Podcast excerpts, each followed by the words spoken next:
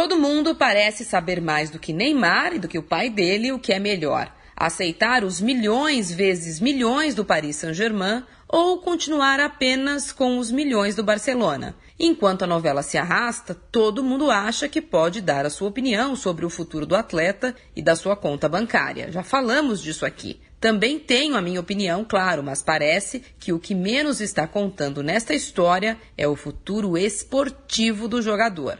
Fala-se dos milhões, fala-se do leilão, fala-se das múltiplas reuniões, mas não houve nada, nadinha sobre futebol. Não é do perfil do Tite dar esse tipo de pitaco em público, mas tenho certeza que ele tem uma opinião sobre o assunto. Aliás, um passarinho me contou que ele não está assim muito feliz com a novela arrastada. Para quem não se lembra, Tite assumiu a seleção com o Neymar criticado e pedindo para não ser mais capitão. A pressão nunca fez muito bem ao atacante. Ele gosta mesmo, a gente sabe, de confete.